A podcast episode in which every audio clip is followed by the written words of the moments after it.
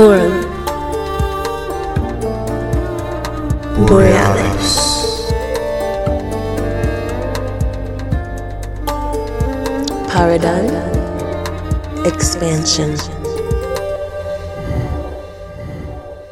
Greetings from the North, and welcome to part one of a discussion called Secrets of the Third Reich with Dr. Joseph Patrick Farrell.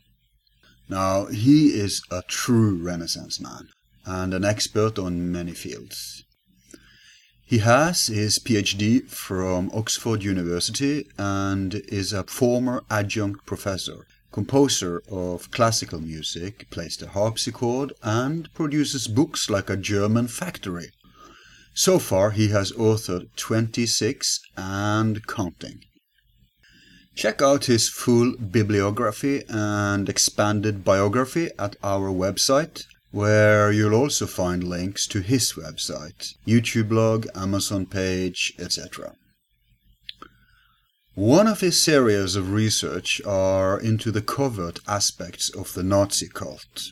Today we have invited him on to learn about the discoveries and theories of his first three books concerning this incredible and underestimated topic.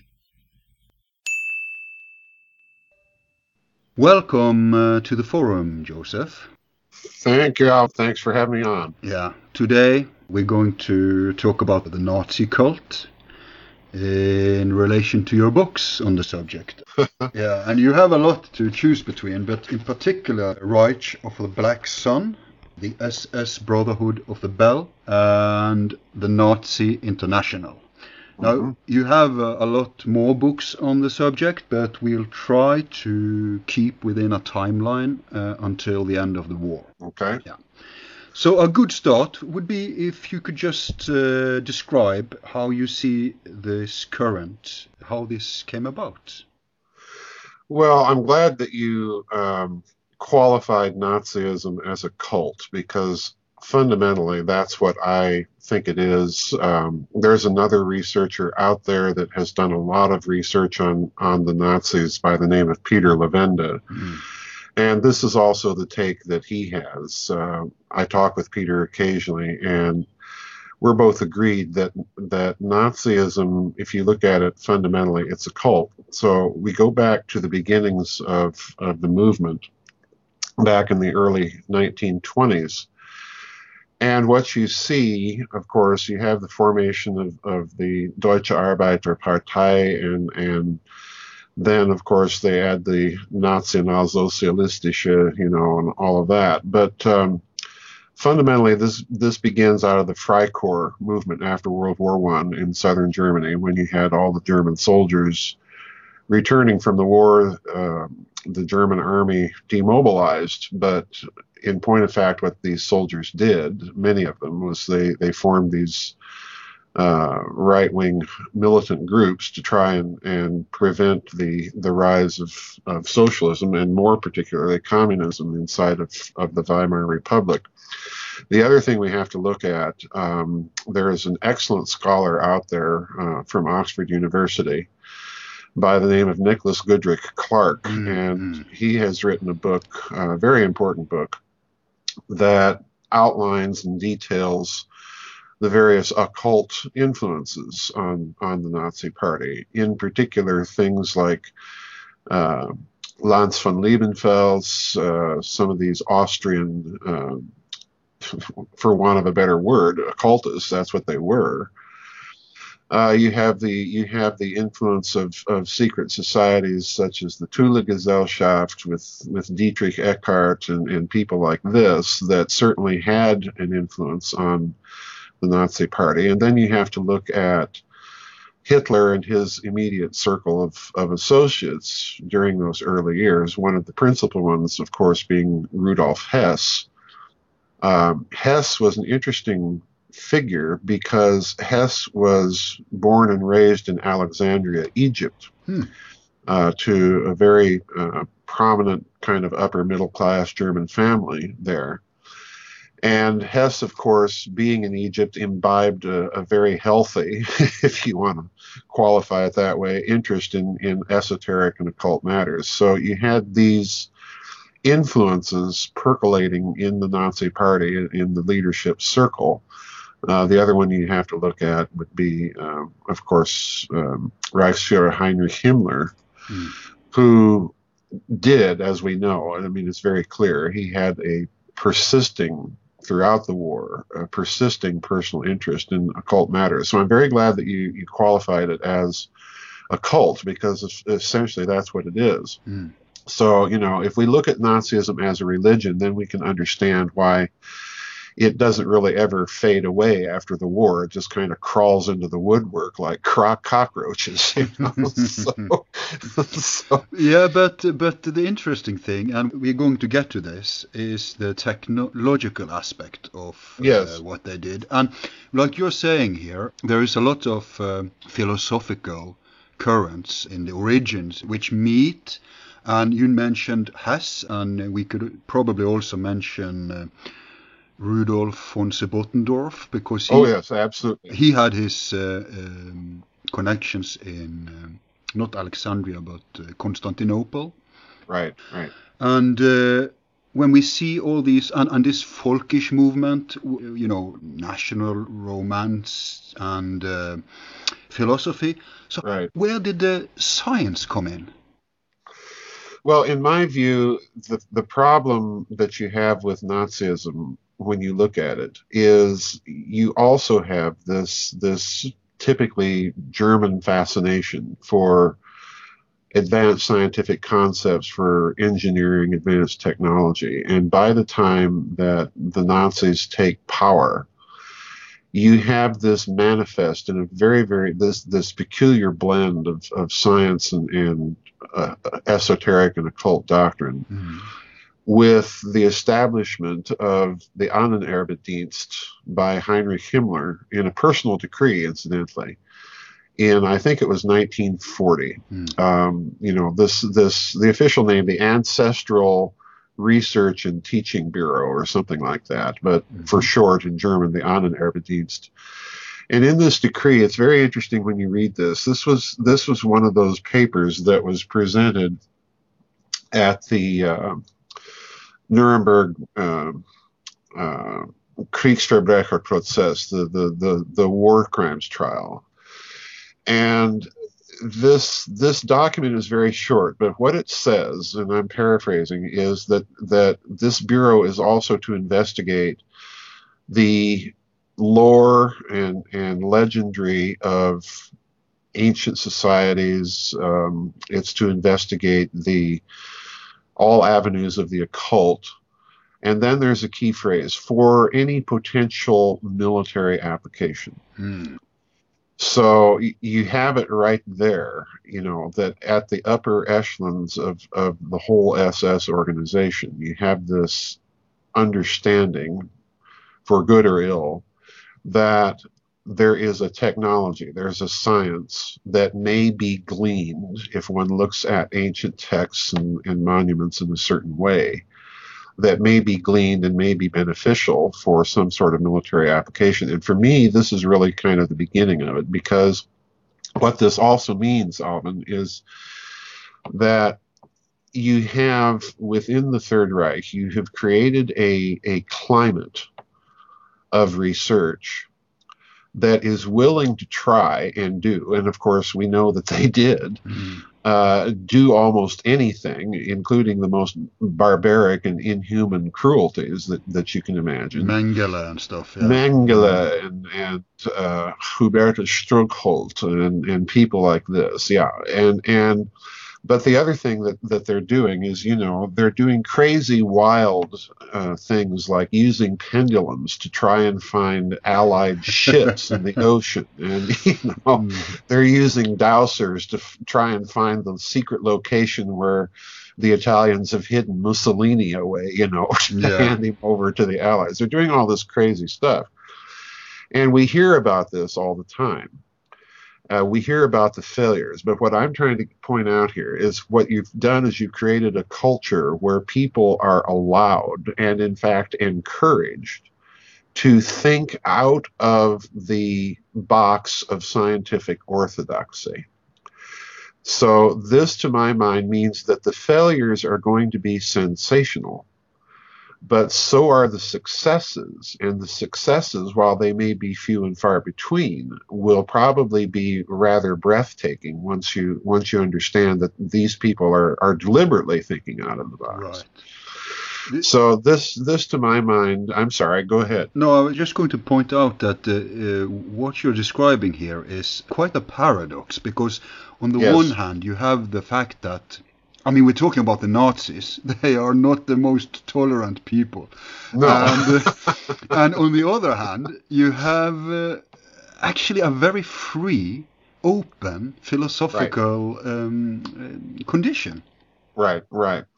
This it is paradoxical, but we have to understand that that that um, philosophical openness, if you will, um, is confined within the SS and within its black projects world. This is the key point. Yeah.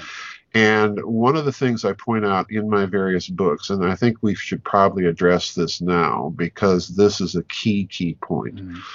One of the groups that is created uh, is what was called the Kammlerstab. This was a very, very top secret group that was headed by SS Obergruppenführer Hans Kammler it was headquartered in the engineering division of the old Skoda works in, in Pilsen in Czechoslovakia.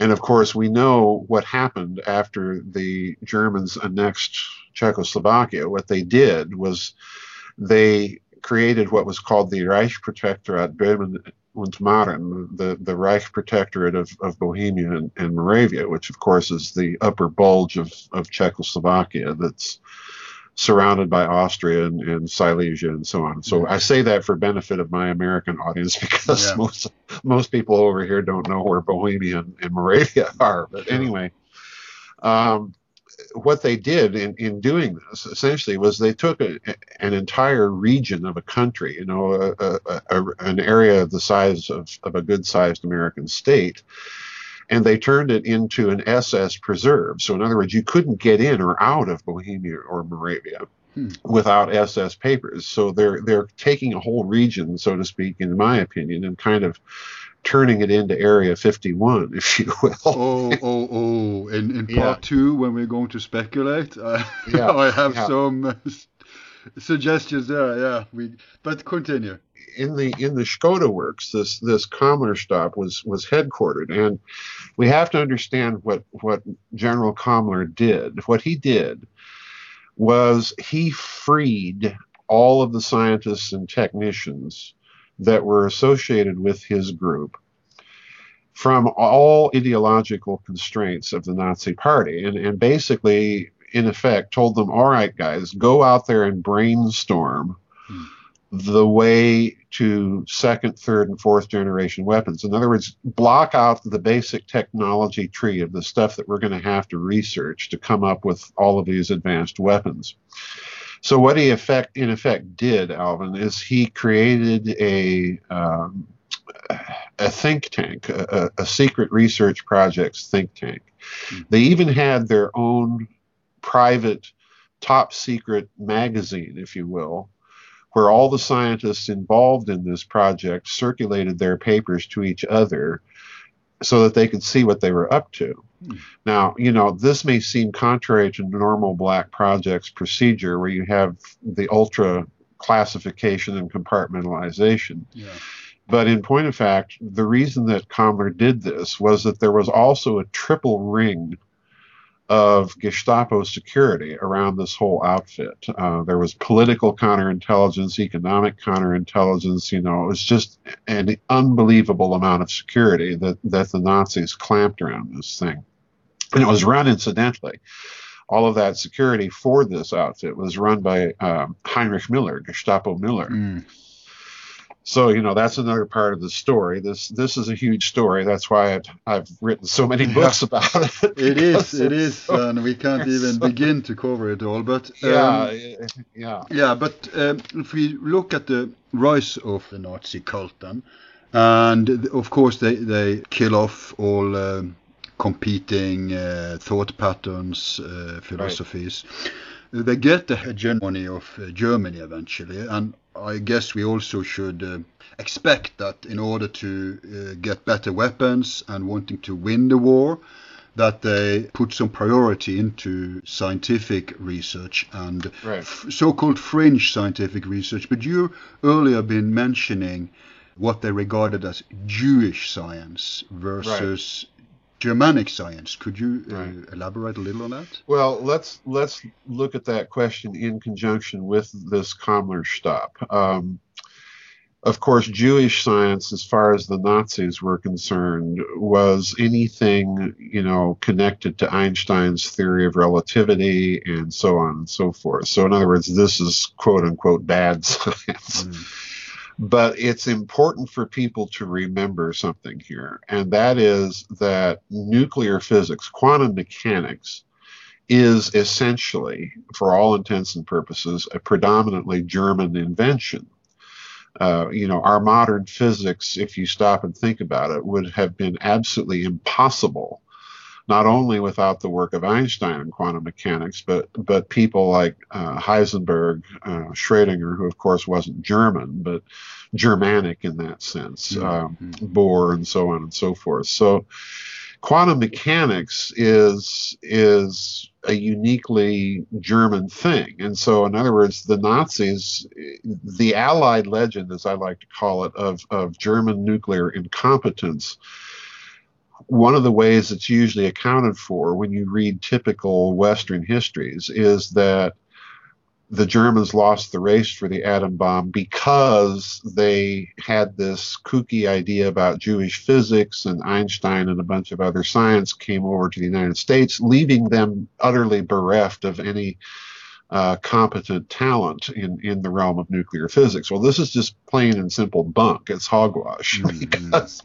you know, you had some very capable and talented scientists that remained in Nazi Germany. Um, and helped and assisted in their nuclear project. Walter Gerlach, Pascual Jordan, who could have been a Nobel Prize winning scientist if it weren't for the fact that he was such an ardent Nazi. Uh, you know, you have all these people that remain in Nazi Germany. So you've got to account for, so to speak, the nuclear dyslexia of, of the Germans during the war in some other way uh, which I attempt to do in my books. Now, let's look at this in relation to the Kammlerstab for a moment. Uh, I've already said that the Kammlerstab was kind of a secret weapons think tank, and in my opinion, Alvin, it is kind of the German predecessor to an American or outfit that exists today that's called the Defense Advanced Research Projects Agency, better known as DARPA Mm, mm. uh, that was established by President Eisenhower in the 1950s, and it continues down to this day. Well, if you look at what DARPA does, they essentially are doing the same thing. They sit around, they have a bunch of scientists and technicians and engineers, they sit around and they dream up wild and crazy applications of technology and you know how we're going to get there to do what we want to do uh, to give you an idea of what they what they've come up with, DARPA recently announced that they want the United States to be warp capable in 100 years. In other words, Star Wow. Trek. yeah, Star Trek. In well, a 100 hundred years. I mean, In hundred uh, years, Okay. so, so yeah, you know, I, I call DARPA the diabolically apocalyptic research projects agency. But, but anyway, That's probably the real name. that's probably the real name, yes. you know, because I think what they were doing is they were modeling. You know, you, you see this influx of, of Nazi scientists after the war into France, Great Britain, in Yeah. this country, and and you know, you, you they bring with them not only their ideology, but they bring with them their organization. And I think you know we we picked up on this Kammlerstab and and the tremendous amount of secrecy and, and organization and centralization that surrounded this thing, and, and we simply reduplicated it in the United States. Mm. So the Kammlerstab, if you look at it, as you say, they would have also been responsible for organizing the priorities um, of, of Nazi weapons research. And this is where it gets very interesting because you can see a certain kind of prioritization in the projects that it had its hands involved. And let's be honest here, folks the Kammlerstab, General Kammler, by the end of the war, and this is a known fact, was responsible for all secret research weapons projects inside the Third Reich, hmm. from the V 2s to the jet aircraft to the heat seeking guided missiles, the television guided missiles, the, the stealth material that they're quote, coating their, their latest U boats with at the end of all of this is under the control of General Kammler. So he's an immensely powerful man. Uh, and he's an, an immensely uh, skilled man. The other fact we need to remember about the Kammlerstab and about General Kammler, and I think this is a crucial point for people to understand, um, particularly as we continue these talks down the line in the future, is that General Kammler was also responsible, by dint of his position, for the SS Building and Works Division of the SS. Now, what this means is essentially he was put in charge not only of the entire archipelago, so to speak, of, of concentration camps within Nazi Germany. In other words, this is the man that can tap into that 14 million persons plus labor pool right. of, of, slave labor. Mm. And he's also the man responsible for building all of these vast networks of, of underground factories and installations throughout uh, the Third Reich. This is, so, this is an incredibly important man, then. Oh yes, absolutely. Uh, there's you know this, and most people haven't heard of him, and this is the other part of the story because the story, you know, the secrecy around this group was so extreme that the story really wasn't broken until about the mid 1980s by a British journalist named Tom Agoston, who published a book called Blunder, uh, in which he he gave the story of the Kammlerstab for the first time in the open literature. And the reason he was able to do this was he knew one of Kammler's closest aides, a fellow by the name of Dr. Wilhelm Voss, who also enters this story in just bizarre ways later on. But um, when Voss was close to death, he finally spilled the beans on this whole outfit. And of course, since then, of course, the, the, the documents have, have been declassified. And, yeah, so, so there's no it's not just anecdotes. There is oh no no no no no.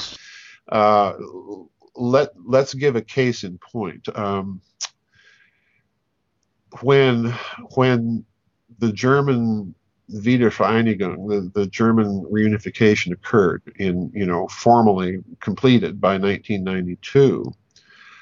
What this did, what that had the effect of doing in, in this country, in the United States in particular, was it kicked loose a bunch of documents within the National Archives over here that had been classified up to that point. And the same thing occurred in Germany, as a matter of fact, when the former Eastern Zone suddenly became accessible to German researchers who went into all of these old SS underground installations, which, you know, the ones in the Eastern Zone were far, far larger than anything that the Allies encountered in the West. Mm and they wondered, you know, what in the name of sense was going on here?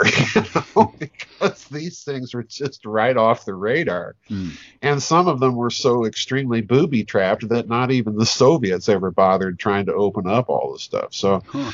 there was just this this huge uh, flood of material as things began to be researched, as documents were declassified.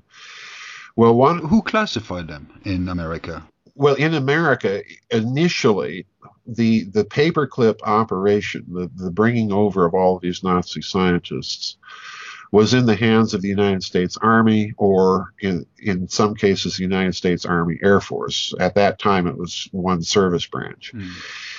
and most of these files, therefore, if you if you hunt for them, are going to be either in U.S. Army counterintelligence files or they're going to be in certain airbase files. This is one key point people have to remember.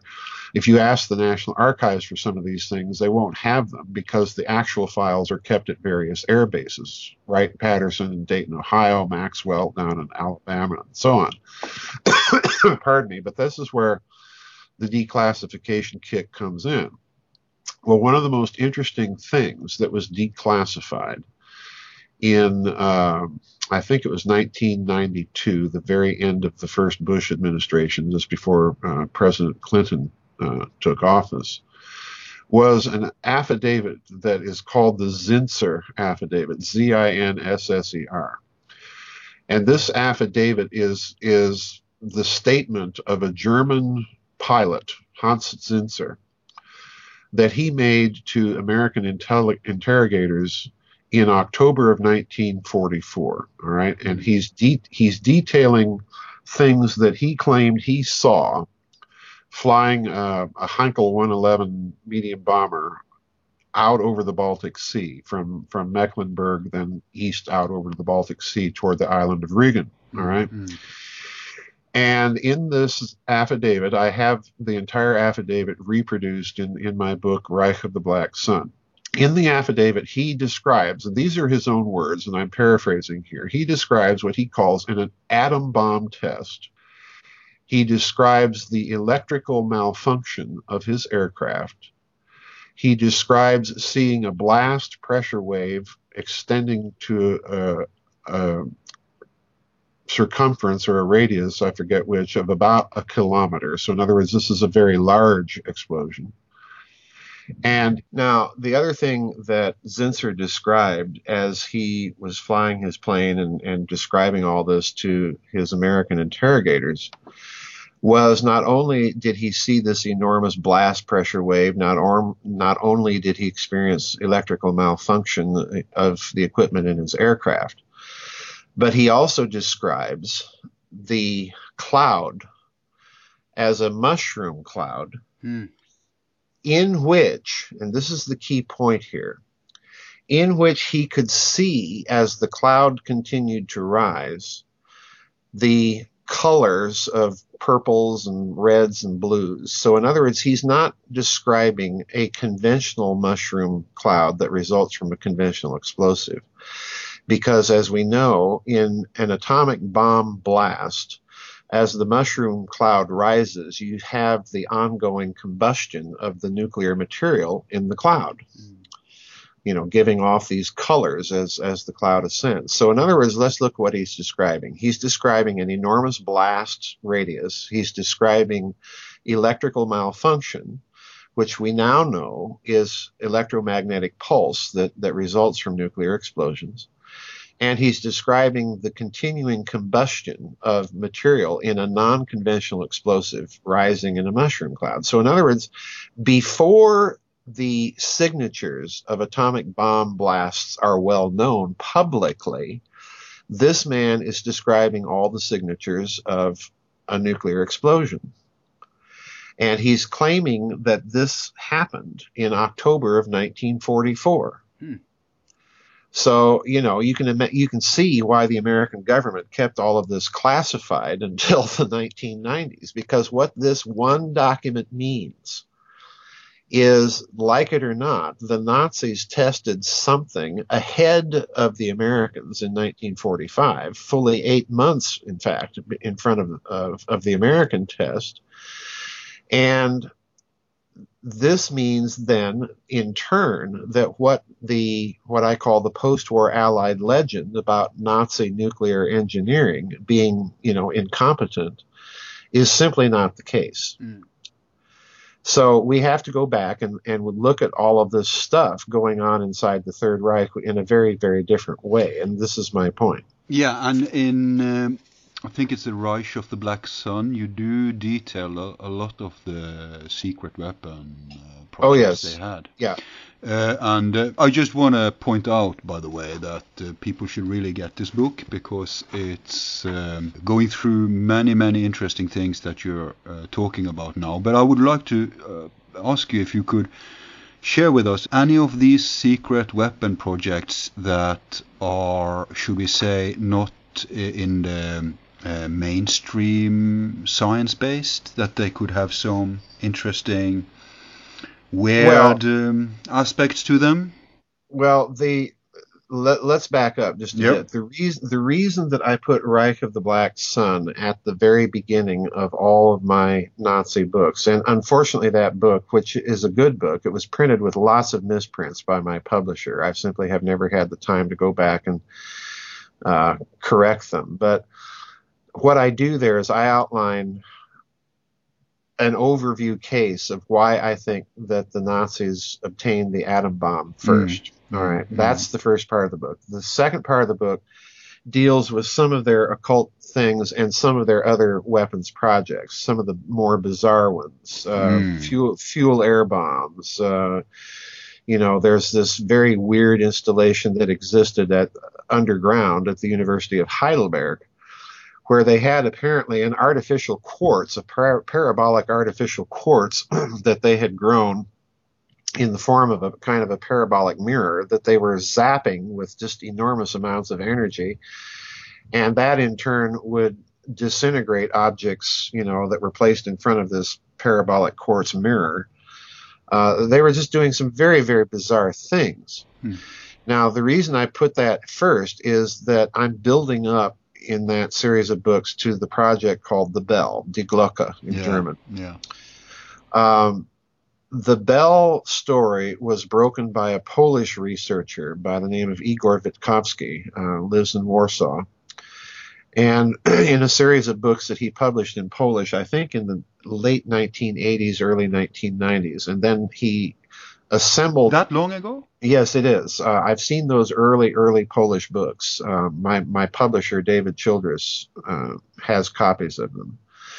Uh, then Witkowski assembled all of that research and published uh, a wonderful book, if you're not familiar with it, called The Truth About the Wunderwaffe. Mm. published that in English in, I think, the late 1990s he published a Polish version, uh, O Prawda i Wunderwaffe, in, in Polish uh, around the same time. Uh, so if any of your listeners in Europe are familiar with Polish or English, they can get either version of that book. But it's probably, in my opinion, the best book single volume book hmm. on Nazi secret weapons because what he details in there is just uh, just incredible. Uh, you know, and and he admits, and anybody else who's dug into it admits that. Uh, this is just scratching the surface. Mm-hmm. But in that book, that's the book where he breaks the story of the bell. Um, the British researcher Nick Cook, who works for Jane's Defense Weekly, uh, published his book about the bell, uh, "The Hunt for Zero Point" in English in the year 2000. It became it became quite a popular book. That's around the time uh, this story became more well known. Uh, in, yes, in right. It was. Yeah. It was. Yeah. It was. It was Nick Cook's book that put the Nazi Bell Project on the radar. Mm. And I read the book, of course, and uh, contacted Igor and and exchanged a couple emails with him. Got a hold of his book in English, and uh, I thought, you know, if this story is true, then let's see if we can test the truthfulness of it by attempting to reverse engineer the physics of it. Mm. Can, can we look at this project a different way? Now, what the claims for the bell are in Witkowski's version of it. And let me describe just the nuts and bolts of the story, the data set that we've got to deal with.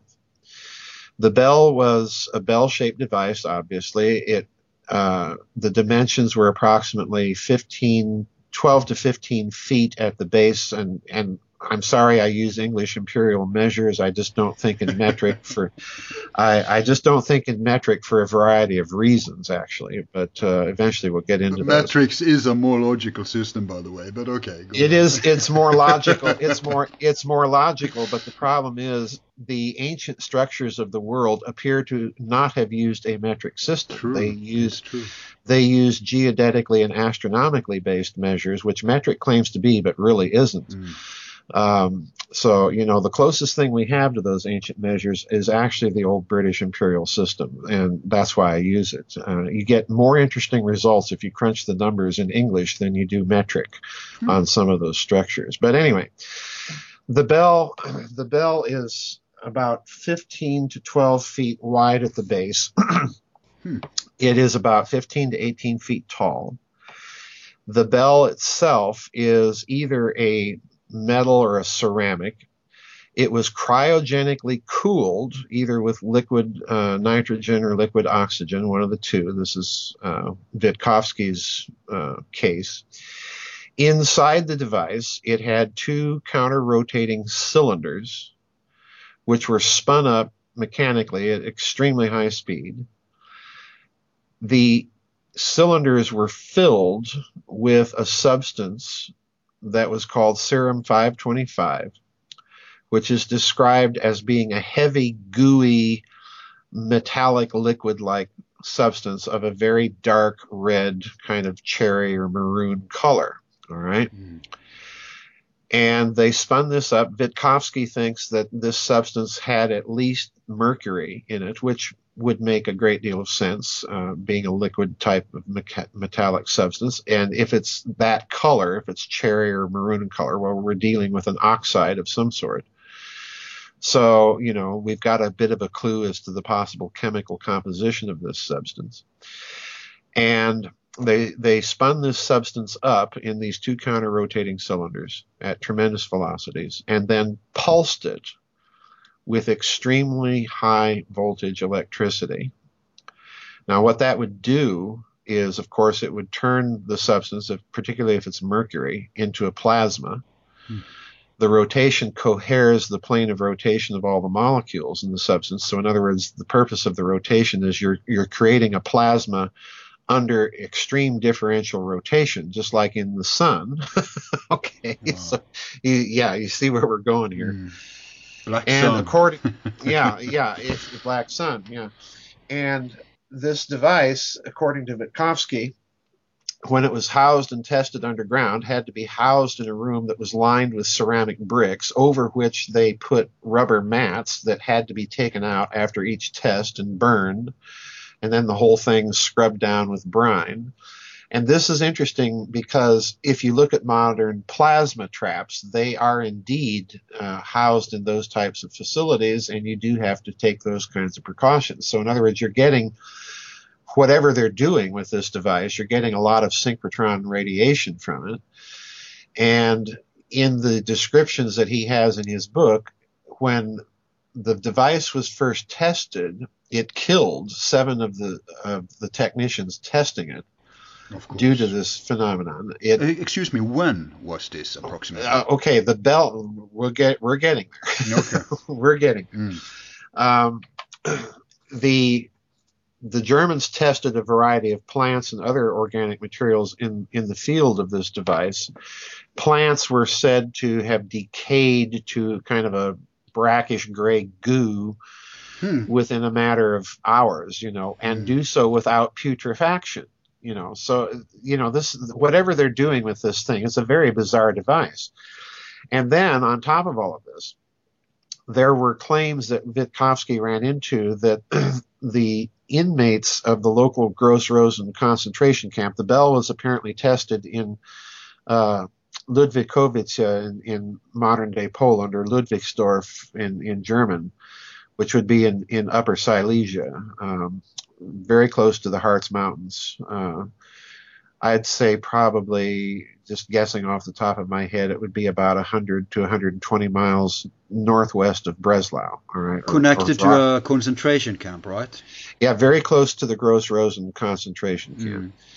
Well, Witkowski ran into people that were inmates at, at the Gross Rosen camp that claimed to have seen at night Mm. a barrel what they call barrel like devices glowing a pale blue glow, pardon me, levitating above the tree line and then levitating back down. So apparently this device levitated somehow. Now, please understand here, folks. This device did not dart around in the skies like a UFO. All it did, all, all it did was it levitated. All right. But to me, uh, Al, this is the this is the real kernel of truth, possibly, mm. to all of those rumors about Nazi UFOs. Yeah. Uh, this this to me is is some sort of gateway technologies that the Nazis were testing. Now, you asked when did it begin? Mm-hmm. Well, interestingly enough, Witkowski ran into something else very peculiar, and quite frankly, I always thought this was a very peculiar thing myself in that the the scientist who was the head of the project was none other than Dr. Walter Gerlach. Now, if you if you know who Gerlach is, he's a very very famous scientist at that time. He had an international reputation because of his involvement in in the Stern Gerlach experiment that that won Stern the Nobel Prize back in the early 1920s. So in other words, Gerlach was, you know, his, his stature in, in physics was well known. But here's the problem. Gerlach, his whole area, his whole field of interest and expertise was not simply quantum mechanics, you know, particles and their spin and charge and so on. He was extremely interested in gravity. All right. Now, Gerlach is usually cited in the public literature as being the, the scientist in charge of the Nazi atom bomb project, which he was. But this is an extraordinarily unusual man to put into charge of an atom bomb project, but he's the perfect sort of guy to put in charge of a project like the Bell. Yeah. you know, Which so. incidentally was called Project Kronos as a code name? Yes, there were two uh, code names that Witkowski uncovered. One was Project Kronos, which of course means time, or depending on how you want to translate the word there, it could also mean Project Saturn. All right? mm-hmm. And, and, and that means also Project Satan. well, in some people's understanding, yeah. yeah. yeah. Uh, the other project code name was Das Laternenträger Projekt, which means the, the lantern bearer project. Hmm. And of course, that's kind of a very loose, uh, loose sort of way of saying the Lucifer project, you know, the light bearer mm. project. Mm. So it had these two very suspicious code names. And on top of all of this, Witkowski uncovered a document, and I reproduced this document in my book, Roswell and the Reich. And the reason I produce it there, people have to read the book to see what's going on. Mm. But this document is a document from uh, the Allgemeine Elektrizitätsgesellschaft, the, the German electrical company, to, um, I believe it was signed by the nuclear scientist Abraham Esau and it's signed under the letterhead of Reichsmarshal Hermann Goering. you know, so in other words, this document has has powerful people written all over it. Yeah, so, but but Goering but, is is a very realistic man. He, he's oh yeah yeah not you know, into Goering, fancy. No, Goering, you know, Goering is not a, a, stupid man by any stretch of the imagination, and um, in this document, it refers to a project that was referred to as Kriegsentscheidend, war decisive. Right, right. And and you know, Witkowski points out in his book on the bell that Kriegsentscheidend is a the the occurrence of the word here is absolutely unique. Hmm there were other classifications of other projects in Germany, like Kriegswichtig and so on, you know, mm-hmm. important for the war yeah, and so yeah. on and so forth. But um, this is the one and only occurrence that he found, and and I agree with him. You know, I've I've looked at a lot of these old Nazi documents too, and I found some of these other terms. You know. Geheime Reichssache and Kriegswichtig and, and all of these classifications. Yeah, the, the atom bomb, what was that yeah. called? Well, most researchers think that, that the Kriegsentscheiden term refers to their atom bomb project. Hmm. I, I'm in Vit- Witkowski's boat that if his if his data set on the Bell is correct, and I think it is, Mhm. because again we have Walter Gerlach heading this project, which you know is really up his bailiwick. We're spinning things up. We're we're spitting out synchrotron radiation. We're creating kind of a technological version of the sun. We're zapping it with massive amounts of direct current electricity, and it levitates. You know, so this is the perfect Gerlach sort of thing. Mm. So I think the project began in the 1930s, actually, even before the Nazis came to power. And I, I Wow. detail, yeah, um, for various reasons. But uh, again, the key here is Gerlach, because in the SS Brotherhood of the Bell, I, I reprint a little tiny column filler article that ran in the Frankfurter Allgemeine Zeitung. And this little article is written by Dr. Gerlach. Hmm. And it's about how German scientists have noticed when they're zapping things with their cathode tubes, when they zap mercury, they're getting little trace amounts of gold. Wow. So there's alchemy. Uh, Alchemy The by and not- effect. yeah, exactly. And not only that, but Gerlach in this little column filler article says calls it exactly that. You know, he uses the term alchemy. so yeah. And in the article, if you read it carefully, he says, well, this is kind of an interesting phenomenon. We maybe ought to investigate this more. So, in other words, we, you know, in one of Germany's biggest newspapers, we have one of Germany's most prominent scientists writing in 1927, well, this is an interesting phenomenon. We need more money to research this. you hmm. know? so, and I think that's exactly what happened. I think you have kind of the beginnings of something going on there. But this was done done privately by some scientists. Yeah, yeah. This was done privately by scientists working for Siemens.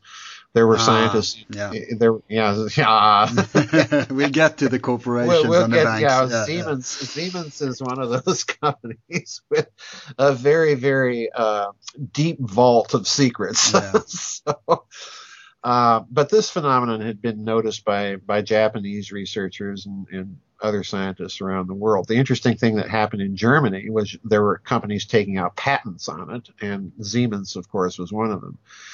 But Gerlach, you know, his his connection to all of these very strange projects is is very interesting once you see what what's going on. So I think the bell probably began very early. Now, the story that Witkowski uncovered, the reason he uncovered it, uh, we need to talk about that Mhm. is that in 1944, as as the Soviet armies were were racing through southern Poland, the the project the Germans decided to shut this project down, and by 1945, um, it was either Kammler or Bormann, I forget which one of them, uh, gave an order to SS Obergruppenführer Jakob Sporenberg to execute 60 of the scientists that were involved with this project. Wow. Uh, and obviously, what the Germans are trying to do is prevent Cover knowledge up. of it, you know, Yeah. you know, cover it up and, and prevent it from leaking to the Russians. The project is shut down and disappears. This is in 44. This is in late 1944, early 1945, just as the Russians are starting to approach This, Breslau. this you is consistent with what we already know because many many leading Nazis started to uh, lay out their escape plans around that. time. Right, So, right. Yeah. Now, Witkowski assumes or, or makes the case in his book that he thinks that the Bell, and, and Nick Cook follows him very closely, he thinks that the Bell and General Kammler were probably flown in one of those massive German uh, six engine intercontinental aircraft, uh, Junkers 390, to the United States. Um, that's where I disagree with Igor and, and Nick Cook in that I lay out in um, other books, the Yeah. Nazi International in particular, that my reasoning for thinking that the project was withheld by the Nazis from both the Western Allies and from the Soviets, Mm. and made its way ultimately to Argentina. Yeah, you just spilled those beans. I was thinking we could get to that later on. Sure. but Yeah, uh, sure. it's an important aspect. But, but Oh, yeah. say, is there any pictures of the bell? There are no pictures of the bell. All there are are descriptions. Now, Igor, when he published, um, first published the story in that little series of books that ran in Poland, he drew a, a picture Mhm. of the device, and that picture again appears in his um, Truth About the Wunderwaffe, and I, I duplicate his drawing of it in SS Brotherhood of the Bell, just so that people can kind of get an idea of what he thinks it looks like from its description. Now, Sporenberg, I, the reason I mentioned Sp- Sporenberg and his execution of those scientists, it's because of him that we know anything about the bell. Because, according to Igor, Sporenberg was tried by a post-war Polish war crimes tribunal precisely for the execution of those scientists. Was, was all this after Nuremberg? This was, uh, I believe, in 46 or 47. I think 46. This was an independent Polish Hmm. war crimes trial. Okay, okay. Now that's interesting in itself, and people people have sometimes asked me about that. And the way I rationalize it, Al, is is as you know that the borders, the pre-war borders of Poland, are not what they are now. Um, you had uh, Silesia, Pomerania, West Prussia, you know those those German territories that became part of Poland Mm. and the Soviets took over parts of, of eastern Poland and, and Belarusia. So, in other words, Poland kind of slid west on the map, Mm. and you you now have the Oder-Neisse line, which is is the German-Polish border. But there were parts of modern day Poland that used to be Germany, and I think what happened here is that the Poles took over jurisdiction because of this. They took over jurisdiction of these types of cases, and therefore Sporenberg fell under the jurisdiction of these Polish war crimes courts. Mm. Interestingly enough, um, Witkowski also points out something else. The, the Polish court sentenced him to death, and supposedly he was executed. but Witkowski points out that on the day of, of Sporenberg's execution, there was some hanky panky going Of course, on of course, Of course. was. uh, at at the at the Polish prison where General Sporenberg was was waiting execution, and he makes a pretty convincing case due to some contacts that he had with former Russian intelligence officers that Sporenberg was substituted at the last minute. They substituted someone else to take Sporenberg's place on the scaffold. you Mm, know, poor mm, guy, mm. and hustled Sporenberg back to But- the but So not Union. a double, but just some some. Ju- yeah, just somebody to, you know to say, okay, Sporenberg, you know, put a hood over his head, and, you know. Mm. Uh, so, in other words, Witkowski makes an interesting case that Sporenberg may have been smuggled back to the Soviet Union, but it's his, it's his affidavit, it's his testimony to this Polish war crimes trial Mhm. that is how the Bell story came about. Now, many people point out to me that, okay, well, has anyone seen this affidavit? And the answer is no. Hmm. And this is where this is where why I say you have to look at the data set of the Bell very carefully. Can you look at that data set and look at the people that Witkowski alleges were involved in the project and make sense of it? Mm. In other words, can you reverse engineer the process of thought behind it? If you can, then it begins to look like the project makes sense. If you can find other corroboration of similar projects going on, and this is why I concentrate on Argentina after the war, Mm. and find any detailed connections that might lead back to the bell, then chances are that Witkowski's construction of the story is correct, and I think it is. Mm. Uh, and the other reason I think it is is that gradually there has been this attempt in certain circles to redo the whole data set and cast aspersions on this or that detail of the story. So, in other words, I think somebody's still trying to cover up something here. Yeah, yeah.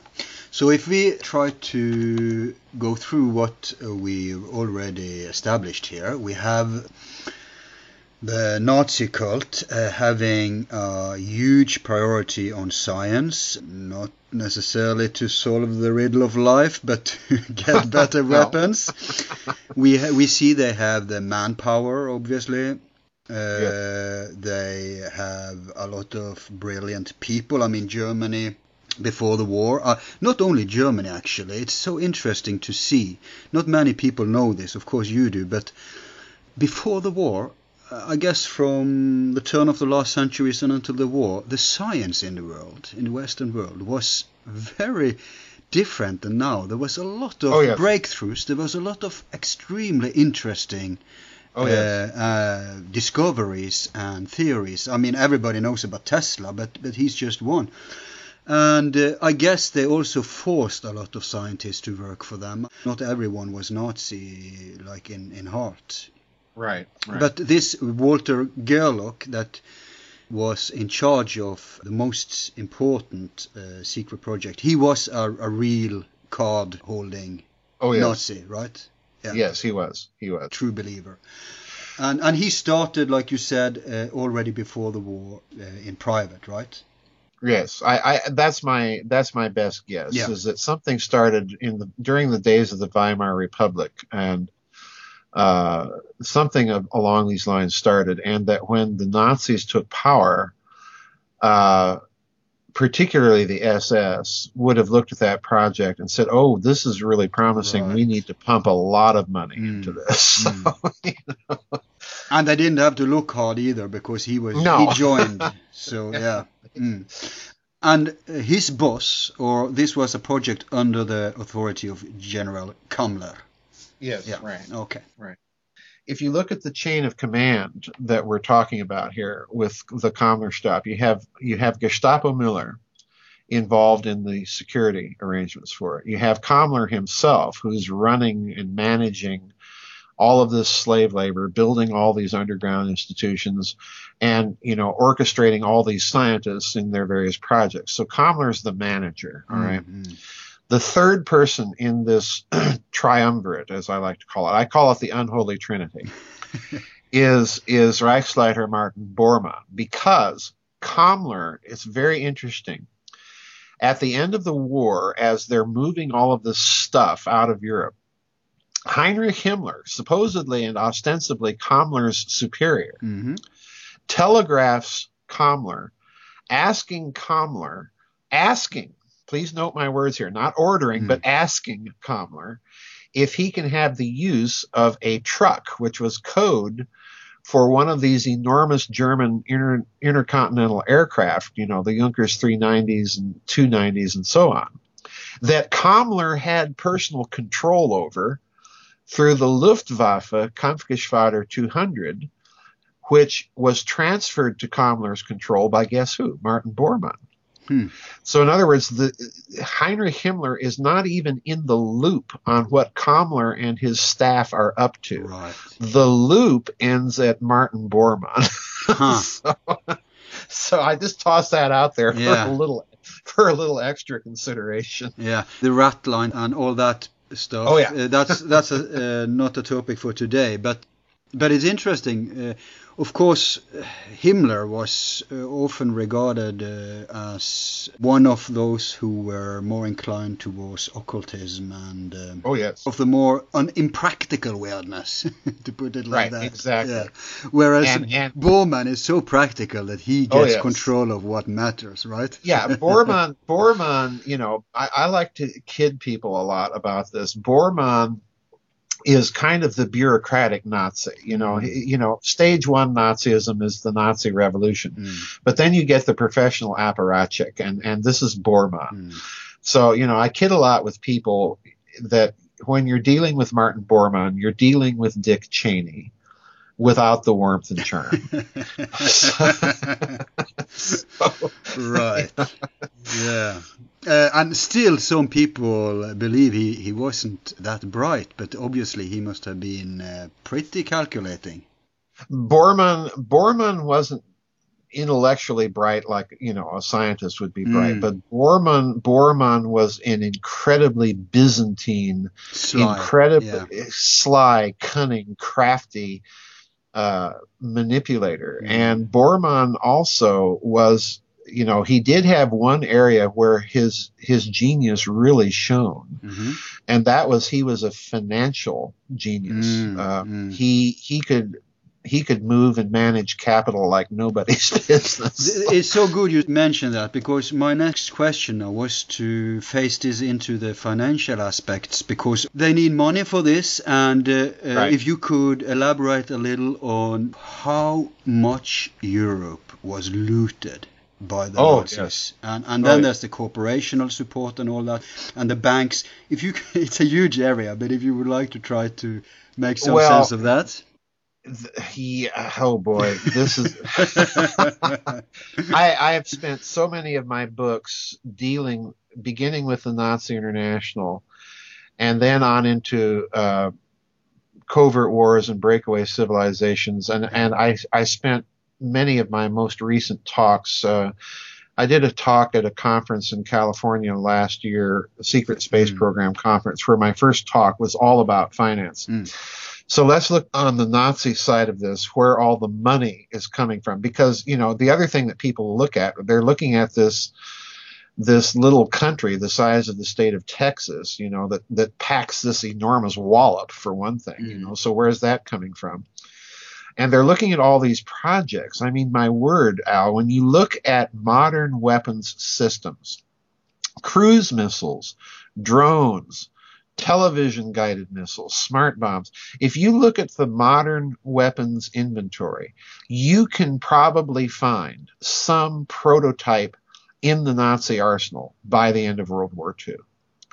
And so this is going to require, you know, not to mention things like atom bombs and fuel air bombs and bells and so on and so forth. If you look at all of this, how in the name of sense were they paying for it? Mhm. you know? And this is where it gets interesting because, as you say, and as everybody knows, the Nazis are literally looting Europe of, of every last bit of, of hard assets and liquid capital that they can. Gold teeth, anything. Gold teeth, gold teeth, artworks, patents. You know, Yeah. there, there's a whole branch of the SS that was set up just to look at national pat, patent applications within the conquered territories of Europe. Hmm. So you know, there's there's there would have been an SS officer up there in Norway looking through all the patent applications coming, you know, coming in in Oslo, and there would have been an SS officer in Paris looking at French patents, you know, everything. Yeah.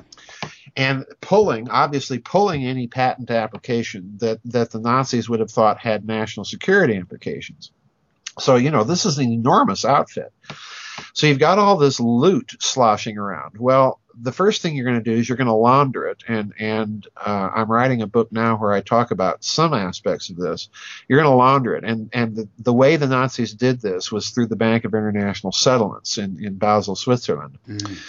Uh, that's key to the story. The other thing, Uh, excuse me, the bank in Switzerland was connected to the rest of the world, right? Oh, yeah, so they, th- it was like a bridge between international yeah. finance and the local. Okay. mm, Yeah. mm. yeah, the the the president of the Bank of International Settlements during World War II was an American by the name of Thomas McKittrick, and he traveled under diplomatic act, uh, passport throughout, you know, Axis Europe. You know, he he traveled through Italy and was given, you know, the red carpet treatment by by the Italian fascists, and the same thing inside of Nazi Germany. So. You know, this bank was was a huge part of the Nazi network. Um, the other thing we have to remember is is the German capital system, the capitalism in Germany, before and during the war, is is cartel capitalism, uh, Rheinische capitalism. You have these big, huge corporate combines, you know, IG Farben, you know, but Vereinigte Stahlwerke, you know, all of these huge German cartels with tremendous international extent.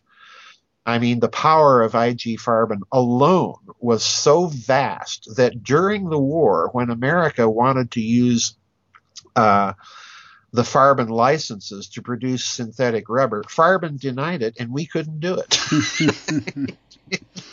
even though even though Bush, uh, the Bush family was on board. oh, sure, sure. You know, uh, you, yeah, you've got the Bush Thyssen connection. You know, and Hjalmar Schacht. There's another character. Yeah. but anyway, you had this enormous capital flow system established in these these huge um, cartels. Now, the other part of this is that the Nazis also, in my opinion, and I argued this case briefly in uh, Covert Wars and Breakaway Civilizations. The Nazis also put into place a completely hidden system of finance, and this was extraordinarily clever because when the war broke out, Reinhard Heydrich, who oddly enough, coincidentally enough, became the SS governor of, of the Reich Protectorate in Bohemia and Moravia. So there's yet another connection that we're looking at something that's being set up mm-hmm. very deliberately.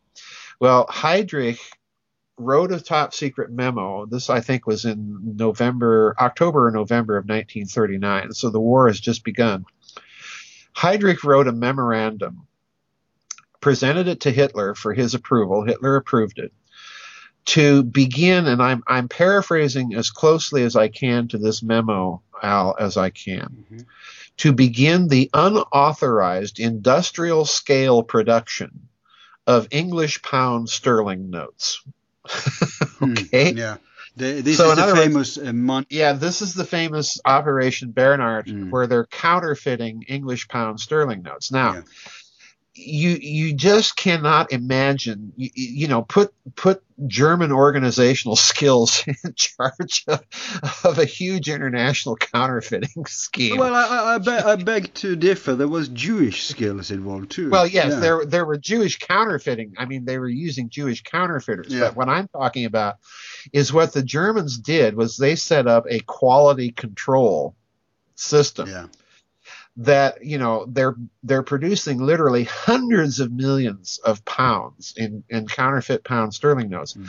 but the germans being germans you know are going to make sure that the good product is used in the, in the most clever ways. So they had they had a classification system rating the production quality of their pound sterling notes. And some of it was so good that by the end of the war depending on, on which source you read, they had somewhere between 150 million to 300 million pound sterling notes in circulation. In circulation. Wow. Yeah. And, and the notes were so good. This is the part of the story that people have to really understand. The notes were so good. I mean, the Germans tested the quality yeah. by sending a guy to Zurich, Switzerland to to convert some of these pound sterling notes to other currency just to see if the, the notes would pass muster hmm. with the Swiss banks that would know how to recognize counterfeit versus authentic notes. And they passed the muster. They converted the currency. So, in addition to running all the loot that they're plundering through the Bank mm. of hmm. International Settlements, they're running their own Federal Reserve. Uh, yeah, they're running their own Bank of England, you know, yeah. Berlin branch. So, wow. at the end of the war, the poor British, the, the Bank of England had to recall that entire series of, of paper notes and issue new designed ah, currency. That's how they solved it. Ah, and yeah. yeah, and and they had to honor those counterfeit notes. That, that's how good they were you know, they had mathematicians coming up with the scheme of, of serial numbers that the Bank of England used to, to produce their notes, and then just extrapolated the scheme and came up with legitimate serial numbers.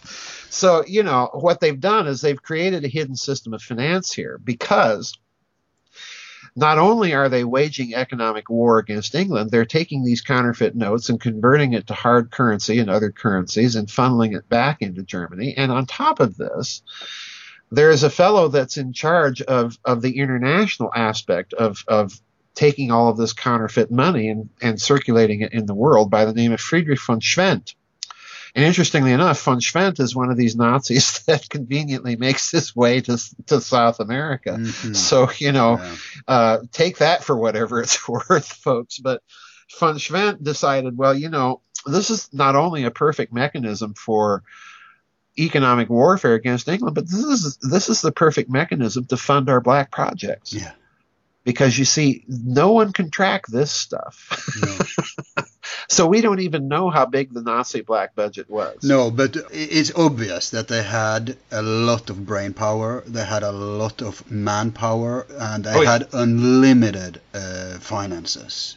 Right. Right. As you say, you know, they had all these Jewish counterfeiters Yeah. in the concentration camps Mhm. That they that they coerced into being a part of this program, but you know, they gave them special privileges Yeah. and and you know all of this stuff. So it was a huge, it was just a huge operation. Mm. And uh, uh, with all these resources at disposal, uh, I mean, I, in a way, we should be glad for Hitler being in charge because he blew it by having all these wars at the same time in different fronts. I mean, they that, had they had you- the potentiality to to win the whole. Uh, Oh yeah, the, you know Germany. There are studies. You know there have been uh, studies of the war over here from the University of Oklahoma. In fact, um, of key strategic decisions that that Hitler took during the war that cost him the war. Yeah. You know the most the most famous being um, in August of 1941 after the invasion of uh, the Soviet Union had begun, Operation Barbarossa mm, uh, you know, by August of, of 1941, the Wehrmacht was was literally liquidating the Red Army. I mean, it was just uh, the the the uh, the operational brilliance that that occurred in, in the first two months of, of that campaign is just stunning. Uh, we in the West, and particularly in America, really don't understand mm. uh, what happened in those two months. It was so bad that Stalin actually uh, contacted Hitler through through Sweden and said, "Well, you know, we'll give you everything, you know, from the Baltic states to the Ukraine west of the Dnieper." Mm. You know, and at this point, Hitler makes that terrible strategic decision. You know, he's a victim of his own success, for one thing. Uh, he made that terrible strategic decision to turn um, General Heinz Guderian's Second Panzer Army south from Smolensk all the way down to Kiev to to encircle forces of, of Marshal Budyonny at, at Kiev, and that's what delayed by two months the German assault on Moscow Mm. and of course, you know, Guderian and Halder and just virtually every German general, Field Marshal von Bock, were just apoplectic. Yeah. Uh, I guess if he stuck to the deal he made with Stalin a little longer, uh, Yeah. it would have. But uh, he he watched the Finnish uh, fiasco. I mean, Stalin wasn't much better. Oh, yeah. Uh, the Russians did manage to take over little Finland, and that's I think what encouraged him. Yeah. yeah. well, the fin- Russo-Finnish War certainly was a huge factor in in uh, the OKW's calculations for for Operation Barbarossa. Mm.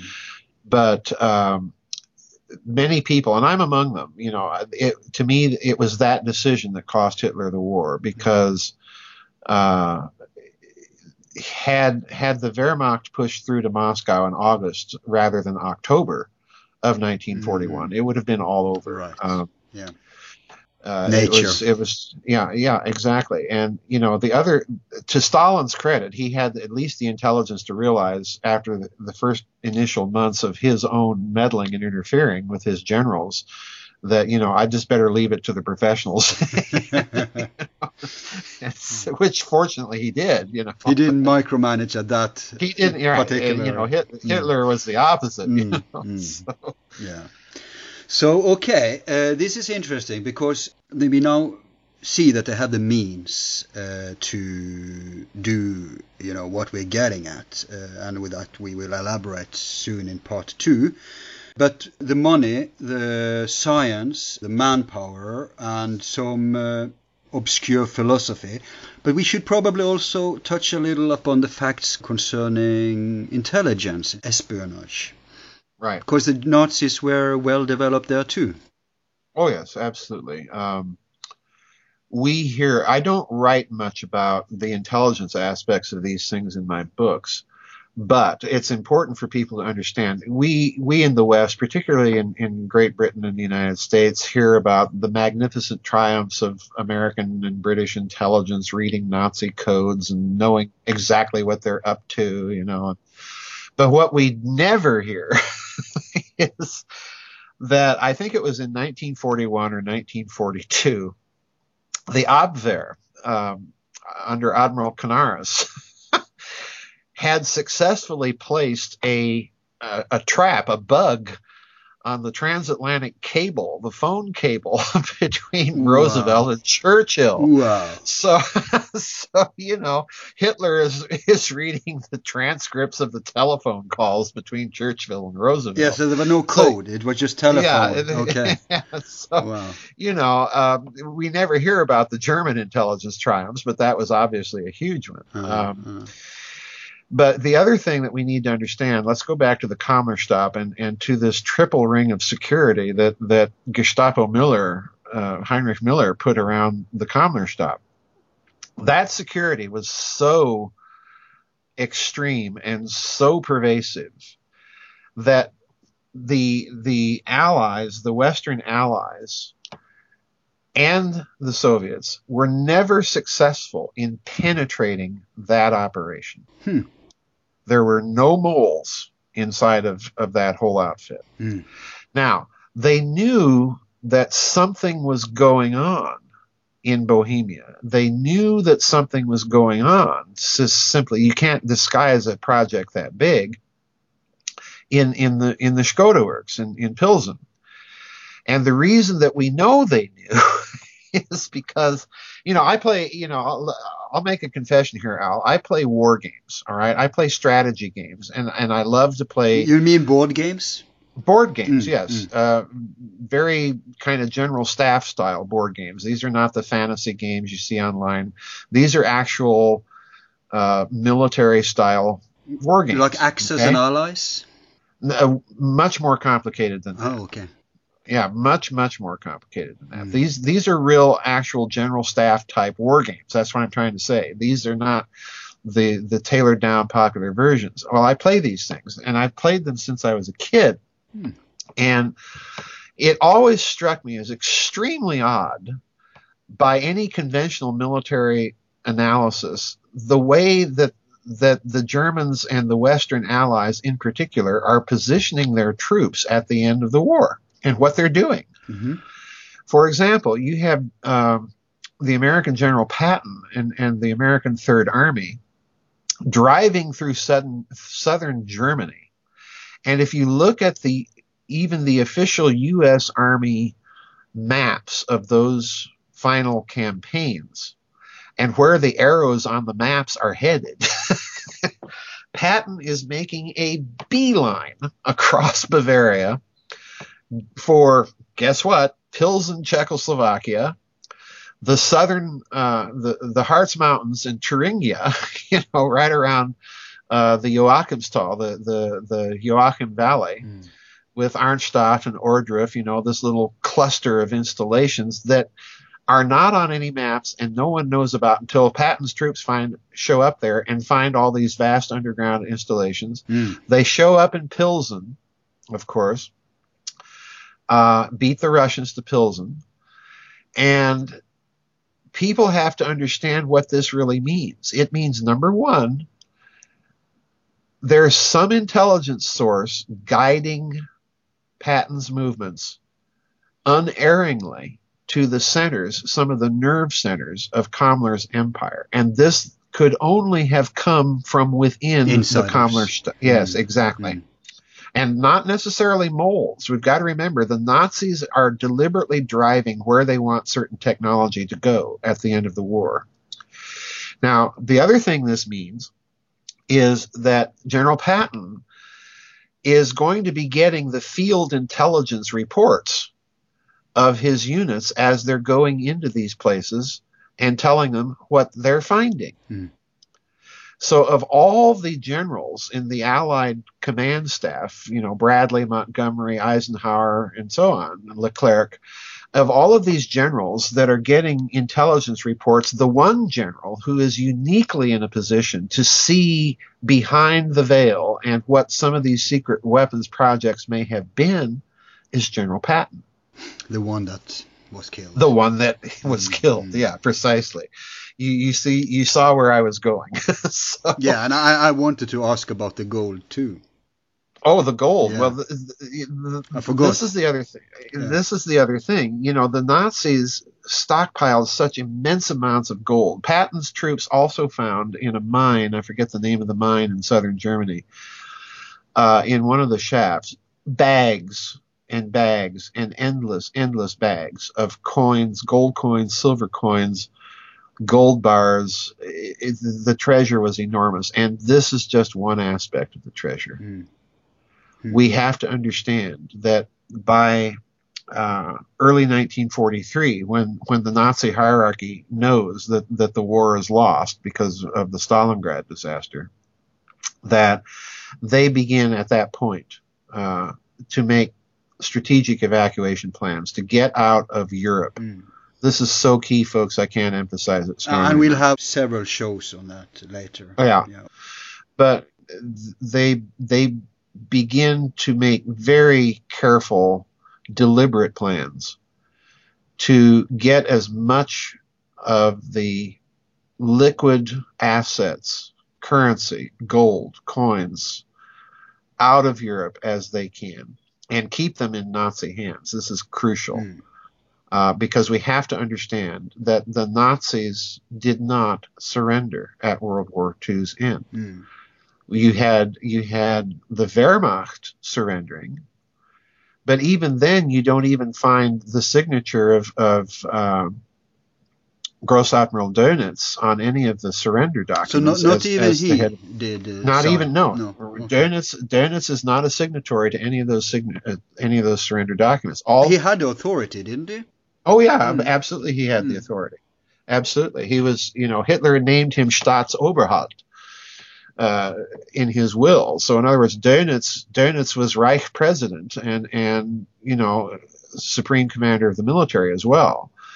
So Dönitz had the legal authority to do this, and the Allies, for whatever reason, you know, this to me is still the big mystery. The Allies, for whatever reason, don't have him as a signatory for the surrender of the Reich government. May I suggest uh, maybe a naive uh, hypothesis about this, and and we are Sure. we are uh, going a little too far now, but there is you know uh, these uh, new uh, signs that Hitler may have survived and that the Allies knew.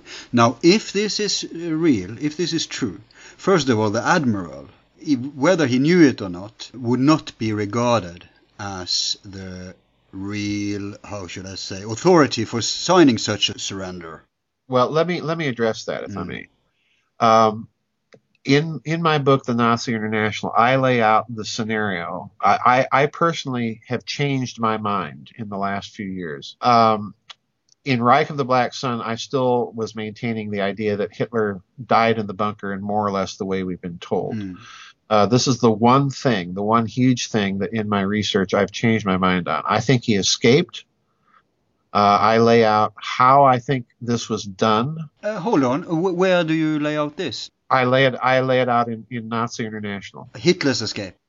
Hitler's escape. Yes, uh, there's a whole chapter uh, in there on the escape of, of Martin Bormann and Adolf Hitler and how I think I how I think they did it. Okay. You Well, it involves Nor- it involves Norway. I know it's a very good story. so, um, uh, Kristiansand, the the U-boat base down there at, at Kristiansand is is involved, and then um, oddly enough, the U-boat I think that they they were traveling on actually traveled up then from there up toward Bergen and then back down Mm. toward Hamburg. Um, so you know, it's an interesting story. Mm. And we'll get to that later. The details, Sure, but I yeah, I think Hitler did escape, but the problem the problem with that scenario is that Hitler did legally, this is the problem, Mhm. did legally transfer authority to Admiral Dönitz. So whether he's alive or not, Admiral Dönitz does have the authority. Mm. And this, to my mind, you know, and, and I definitely believe that Admiral Dönitz knew all about this plan because I think he was involved with it. He had to have been. You know, if you're going to get people out by submarine, then then you go to the guy that's running the submarines. Mm. Um, so I, I do think yeah, they should have. Yeah, they should have done it for propaganda reasons at least. So that Right, that is exactly. strange. And, Yeah, and, it- like it- you point out in your excellent book Nazi International, the Japanese did it. yeah, exactly. You know, when the Allies when the Allies had the Japanese surrendering, they made awful sure that the persons signing for the Japanese were representing the Imperial General Staff, the Admiralty, the Imperial Diet, and the Emperor. So, you know, everybody's surrendering that needs to be surrendering here, folks. Everybody and his mother. Yeah. But when you turn to the German side of the equation, um, the only people surrendering, you know, at, in Berlin on May 8th are, are uh, uh, Generaloberst Stumpff, uh, Admiral von Friedeburg, and um, Field Marshal Keitel. And they represent. They represent the three service branches of the Wehrmacht. Mm. But no one is signing on behalf of the Reich government. No one is signing on behalf of the Nazi Party. Mhm. you know. So, from a legal standpoint, the Allies are really missing the boat here. Yeah. So, um, And th- this is how you can make a good case for that even though Germany lost the war, the Nazi the- cult never surrendered. the. Nazi cult. No, the. Nazi cult did not surrender. It just, you know, in my view, as I as I have made clear on any number of occasions, in my view, what happened at this point was that the Nazi cult went underground and became what I call the Nazi International. It became a kind of extraterritorial state. Mm, All right. mm, Now, it's important to understand why I use those words. Because when you look at the strategic evacuation plans that begin to be set up after the Stalingrad disaster, what is going on is the Nazi Party is creating a direct, intense, level by level interface mm. with the large German corporate combines. ThyssenKrupp, Vereinigte Stahlwerke, of course, IG Farben. In other words, all, and more importantly, the components of IG Farben, uh, Bayerische Aniline und Soda Fabrik, Bayer, Höchst, you know, all of these, all of these huge German chemical combines were liaised by the Nazi Party at a multitude of levels, from the very top to the very bottom. So, in other words, what happens? People have to understand this. People must absolutely understand this. The same power structure that was left in place after World War I and got rid of the Kaiser in order to preserve the power structure. Well, that same power structure put Hitler into power, and when Hitler leaves, the same power structure is intact. But now you have the added component that behind this power structure, you've got the Nazi Party. Mm. So, in other words, when you look at Nazi survival, you have to understand that it's not simply in terms of a few Nazis hiding out in grass huts in, in deep within you know, deep with deep within the Amazon Delta. You know, um, you, what you have are colonies, well financed colonies, well organized colonies with huge amounts of capital at their disposal. They are doing post war secret research. And in addition to this, you have a huge international intelligence network, Yeah. uh, you know, that this constitutes. And on top of everything else, you know, as if all of this isn't bad enough, this network is deeply plugged into and um, influencing the rise of radical Islam. Yeah. It is deeply plugged into the the post-war West German intelligence, which of course we know today as the Bundesnachrichtendienst. Well, what's the Bundesnachrichtendienst? It is nothing but the historical successor to German military intelligence on the Eastern Front, an organization called Fremde Heere Ost that was headed by a German major general by the name of, of Reinhard Gehlen, who becomes the first post war head of intelligence for West Germany. So, in other words, what I'm telling you folks right now, right now, at this very moment in Berlin, the, the Bundesnachrichtendienst is the direct organizational organism without any discontinuity whatsoever from the Nazi intelligence, military intelligence unit on the Eastern Front. okay, so. Hmm. So you know, uh, like it or not, this is this this is Yeah. the fact. Yeah, let me just interject here for people who are not so updated on the Hitler aspect that it's not. There, there's always been rumors about this, and there's been Yes. from Nazi circles, neo-Nazi circles, a lot of lunacy. But this is Yeah. this is scientifically based on Hitler's escape, on the rat Right. lines, all this that you are um, talking Sure. about now from Nazi International.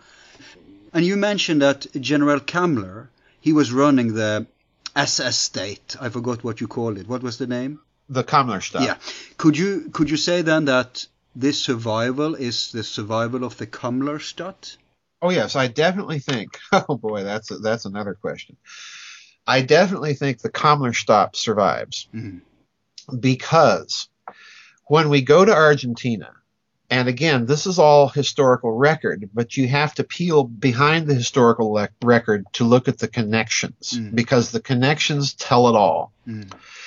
In 1951, and I all of this is in the Nazi International in in much more detail than I can tell it here. And trust me, folks, um, when we're dealing with this story, you cannot be satisfied with what anyone says on a show or in an interview or you know as a brief. You know, the devil is in the details. The details are what makes this case plausible. And for those who are concerned with evidence, there's documents, there's footnotes. It's so Right. very well researched that you know you have to read a book. I mean, it's it's exciting and it's enlightening and it's a treasure of documentation. So yeah, continue. Well, to, let me give the high Cliff Notes overview of this. Uh, In 1951, Juan Perón gave a press conference in Buenos Aires to the Argentine press. Um, Western journalists were not allowed. At this press conference, he introduces a, a German scientist by the name of Dr. Ronald Richter and makes the grand announcement that due to the research efforts of Dr. Richter, Argentina has solved the problem of the hydrogen bomb. okay. now, you, you have to understand here what's going on at this time is America is hosting and the Organization of American States. So, in other words, he's got all the America is playing host to all these Latin American countries. And here's Juan Perón making this announcement while this conference is going on that Argentina knows the secret of the hydrogen bomb. Mm. And this is fully eight to nine months before the United States has exploded its first hydrogen bomb. So, so you know, the reaction of the world press is what might have been expected. The, you know, Dr. Richter was a fraud. He's a mountebank. He's a swindler. None of this is true. Blah blah blah. Mm. And the reaction of the press when Richter kind of outlines his theory, the reaction of the world scientific press is just overwhelmingly negative. So this makes Juan Perón suspicious.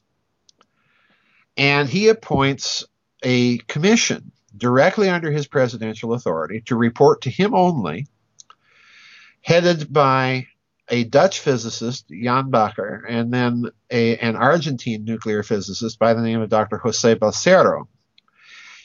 And doc, I reproduced Dr. Balseiro's report in the Nazi International rather extensively because you've got to read the details.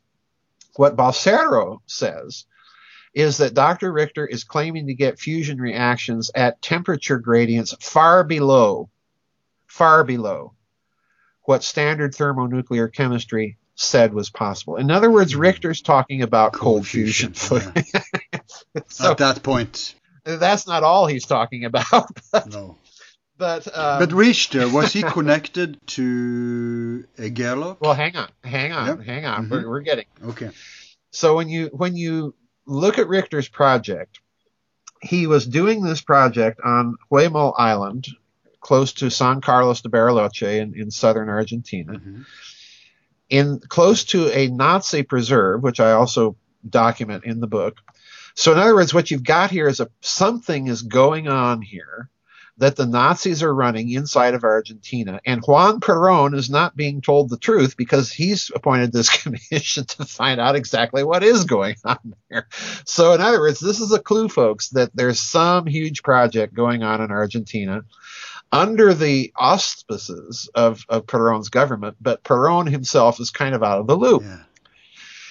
So when you investigate Richter's project, all of a sudden you discover that he's getting some of his equipment from guess who? The Allgemeine Elektrizitätsgesellschaft. okay. So if you go back to what I said a few minutes ago about this document concerning the Bell project that's signed by Abraham Izau under the letterhead of Reichsmarshal Hermann Goering, uh, talking about a particular uh, doctor, uh, scientist that had been imprisoned by the Gestapo had to be released immediately because his work was important for this war decisive research project. Well, in other words, what I'm telling you, the same company that was involved with the Bell is involved with Dr. Richter's project. hmm And so, what is Richter saying he's doing? Well, he says, What I'm doing here, folks, is I, and this is him explaining to the U.S. Air Force, we'll get to this in a moment. Mm.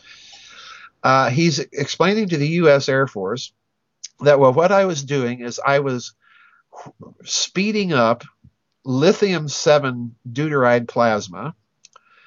I was putting it into rotation using Larmor radio precession frequencies and so on. and So so in other words, he's talking about rotating a plasma. What does this sound like? Does this ring a bell? it rings a bell, yeah. and then he's then he's pulsing it with gobs of, of uh, high voltage electricity. Mm. And then he comes out and tells the U.S. Air Force, well, the reason I'm doing all this is because, and by the way, I, I noticed the this phenomenon in experiments I was doing in Germany in 1936. Oh, he, he says that. Yeah, he says that Mm. to the U.S. Air Force. Mm. It's it's in the documents in the book.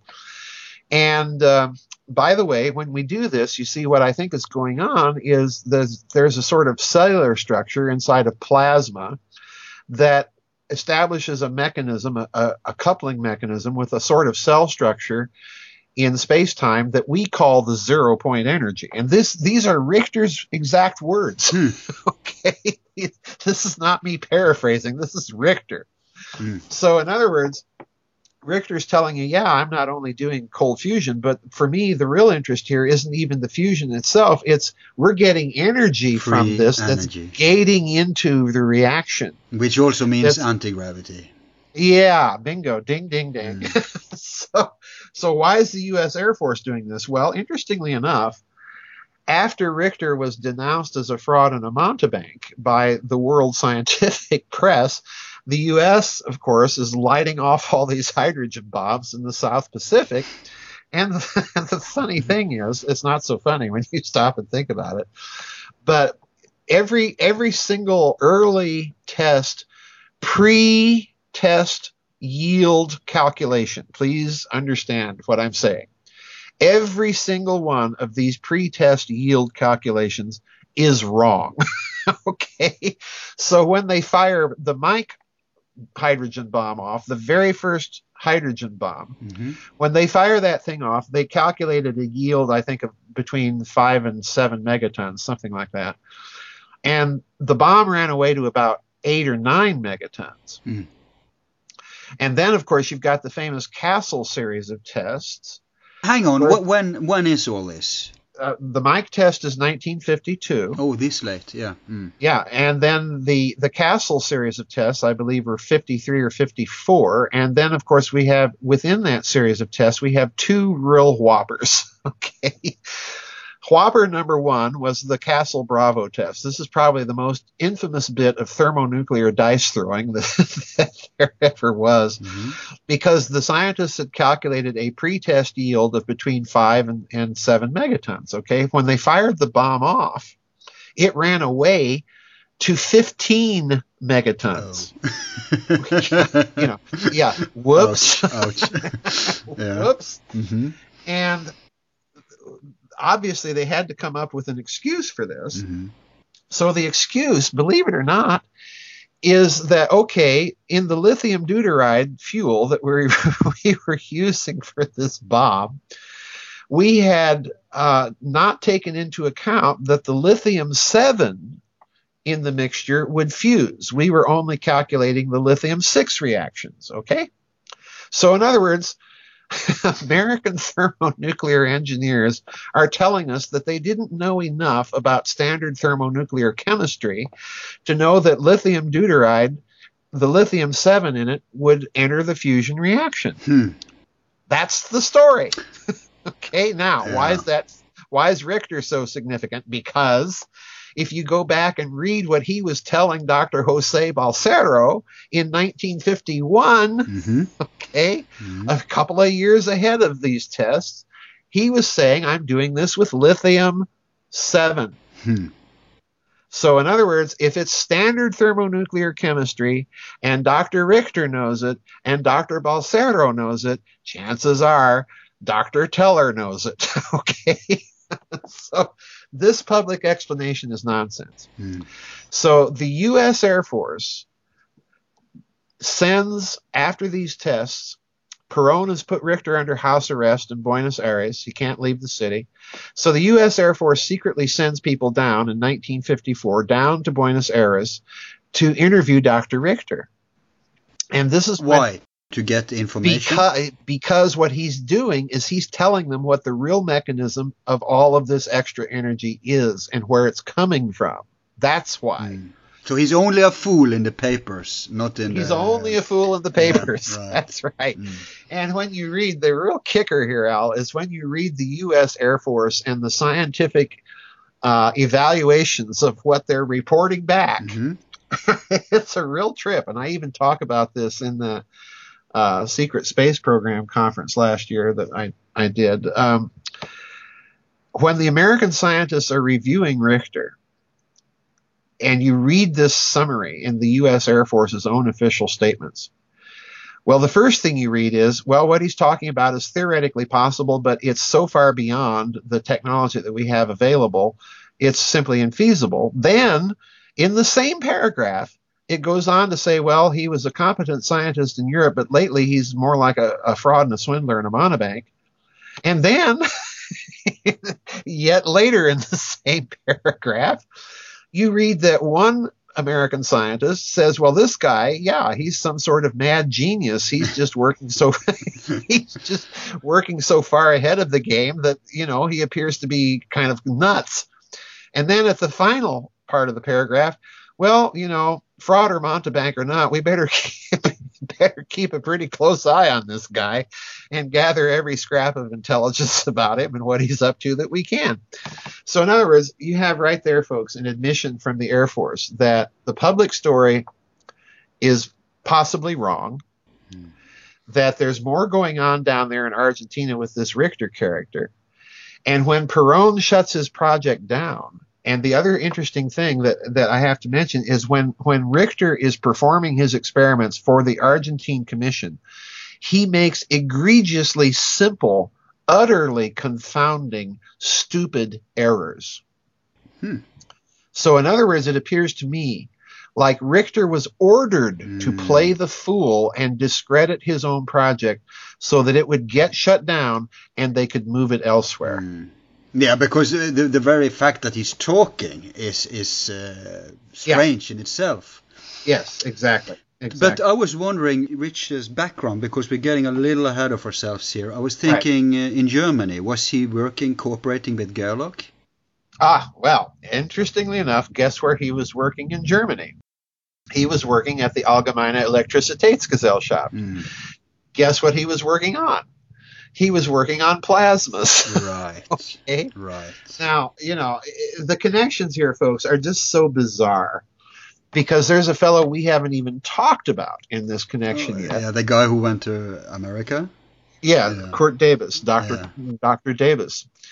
Um, he, Richter is at the Allgemeine Elektrizitätsgesellschaft working on high voltage plasma experiments at the same time that Dr. Debus is working at the same company on the on the same types of experiments. Mm, Okay. mm. Uh, and incidentally, it's Debus who denounced the other scientist, pardon me, to the Gestapo that created that document from Abraham Azau under the letterhead of Reichsmarshal Goering to get the Gestapo to release the scientist. That was Debus that first denounced him to the Gestapo. Mm.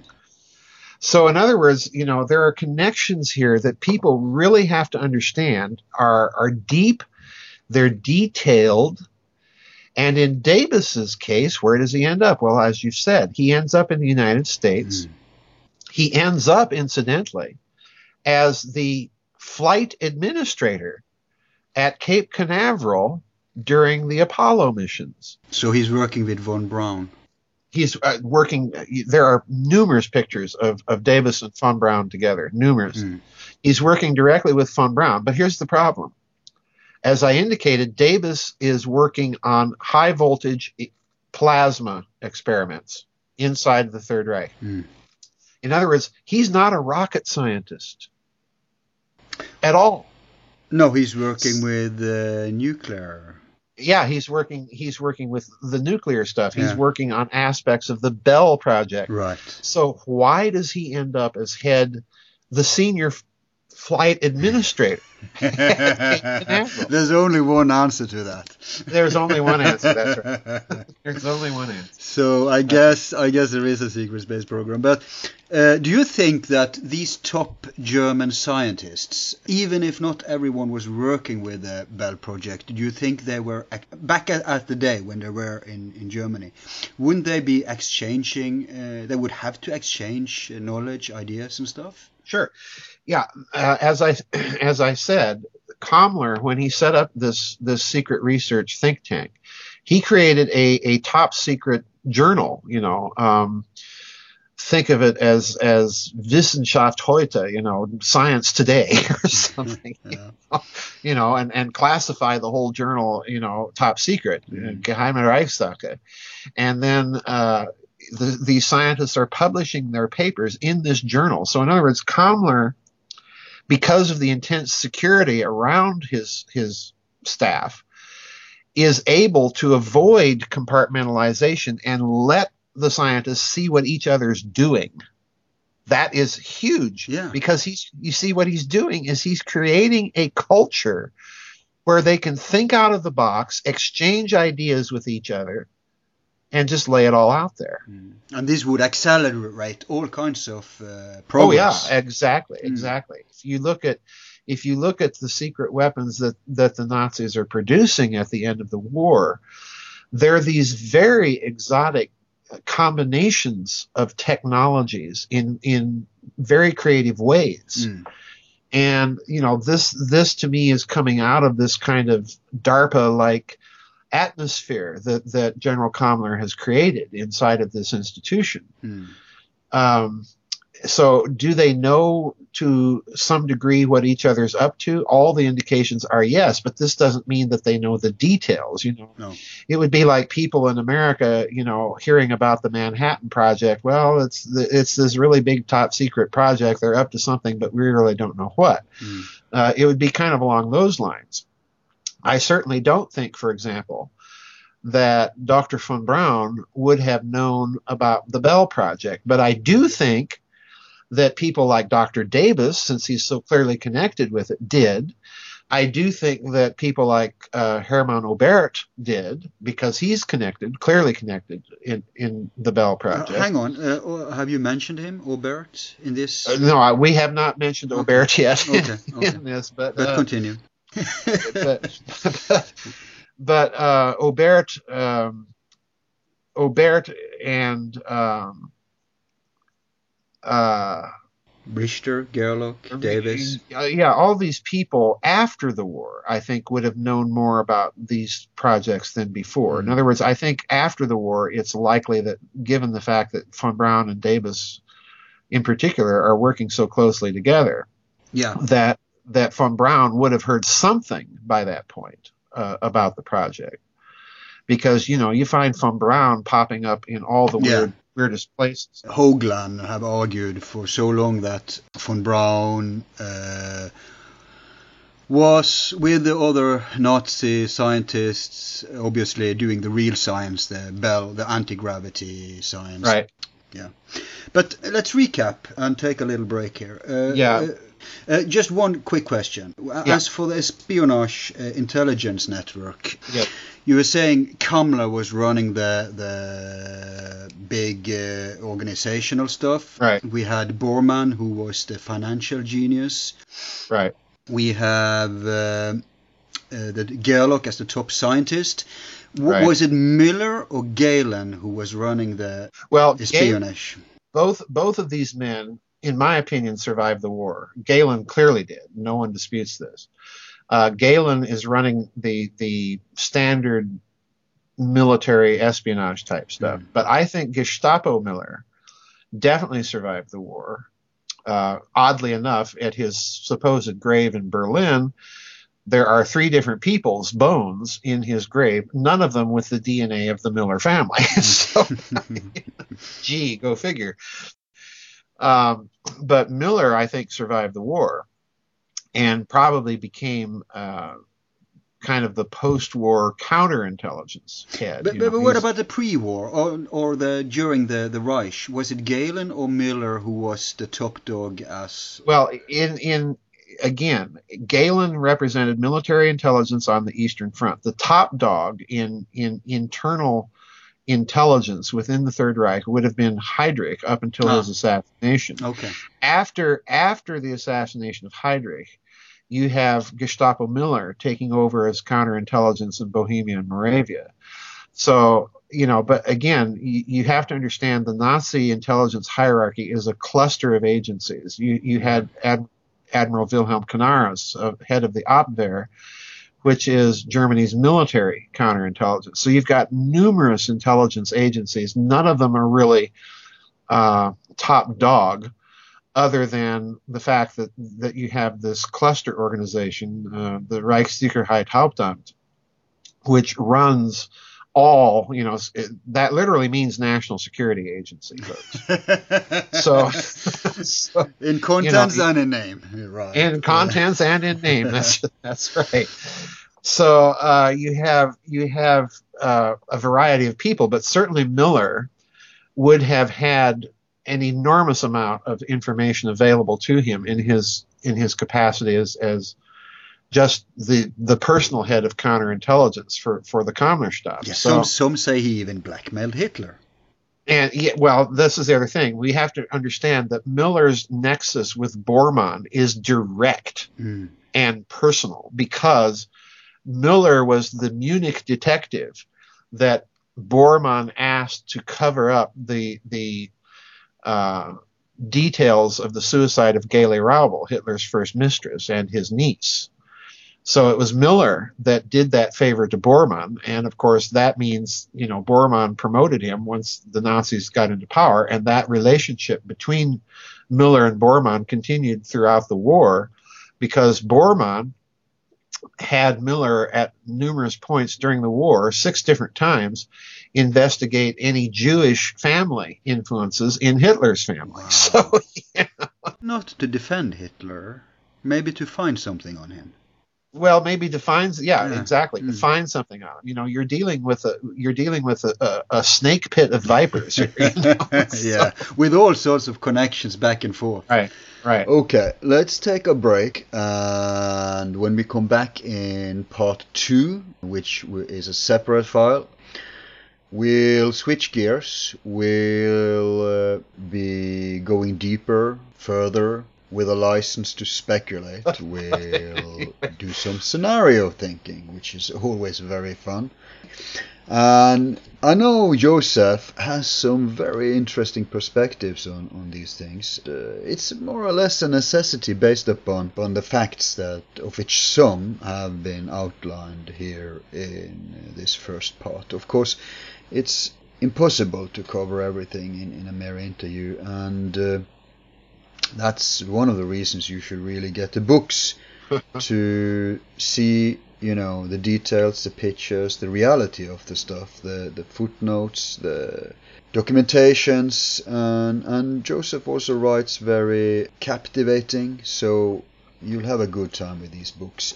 The the first of the three books that we have touched upon today is reich of the black sun Nazi Secret Weapons and the Cold War Allied Legend. The second one is the SS Brotherhood of the Bell. The subtitle there is The Nazis' Incredible Secret Technology. And the third one uh, is Nazi International, subtitled The Nazis' Post-War Plan to Control Finance, Conflict, Physics and Space. Now we'll go deeper into the post-war part of the Nazis in the next program we have with Joseph. So in part two, okay, we'll touch upon some of it, but this book, Nazi International, will also be dealt with together with a few other Nazi books of his in a separate program. But in part two today, we'll uh, go further into the topics we've uh, already touched upon, and we'll try to gather everything together so it will make more sense and maybe we can get a more realistic, more authentic version, disclosure of the history. All of our files are free and will remain free. If you like the show, you can show support by donating $1 to help with expenses. Just use the PayPal link on our website, YouTube channel, or Facebook page. Thanks.